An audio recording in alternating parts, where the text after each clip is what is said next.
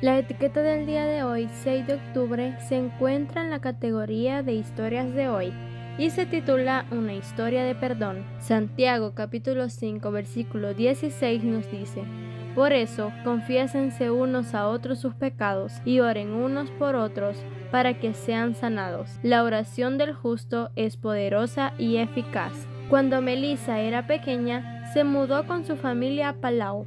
Sus padres eran misioneros.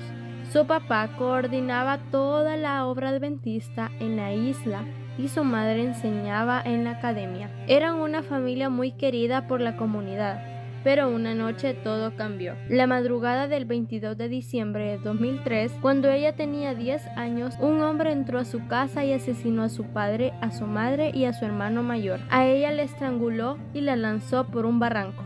Cuando Melissa recobró la conciencia, gateó hasta un camino y una pareja la encontró y la llevó a la policía y al hospital. La reina misma fue a acompañarla hasta que llegara su abuela y otra acompañante especializada en traumas, Anne Amel, la autora que compartió más adelante su historia completa en la revista 360 grados Mission si quieres leerla. Las noticias del evento se propagaron por todo el mundo.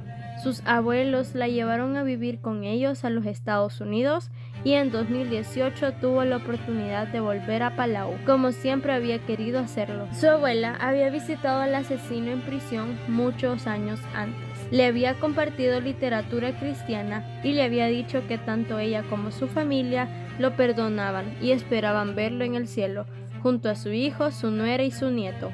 Un pastor había continuado con el ministerio carcelario en aquel lugar y estudiado la Biblia con aquel hombre, que con el tiempo decidió bautizarse. Aquel homicida, que cumplía tres cadenas perpetuas, había recibido el perdón divino y en 2018 recibió el perdón de Melissa también. Con lágrimas, ella le dijo que todos somos iguales a los ojos de Dios, que todos necesitamos su gracia salvadora y nuestra vida, y que quería verlo en el cielo. Quizás hoy te preguntas cómo es posible perdonar de esta manera. El ejemplo de esta joven fue uno de los sermones más poderosos predicados en aquel país y un ejemplo de lo que podemos hacer de la mano de Dios. El perdón no es posible desde nuestra perspectiva, pero si damos lugar a la obra del Espíritu Santo, podremos perdonarnos unos a otros, orar y ser sanados. ¿Estás dispuesto a darle lugar a este don hoy?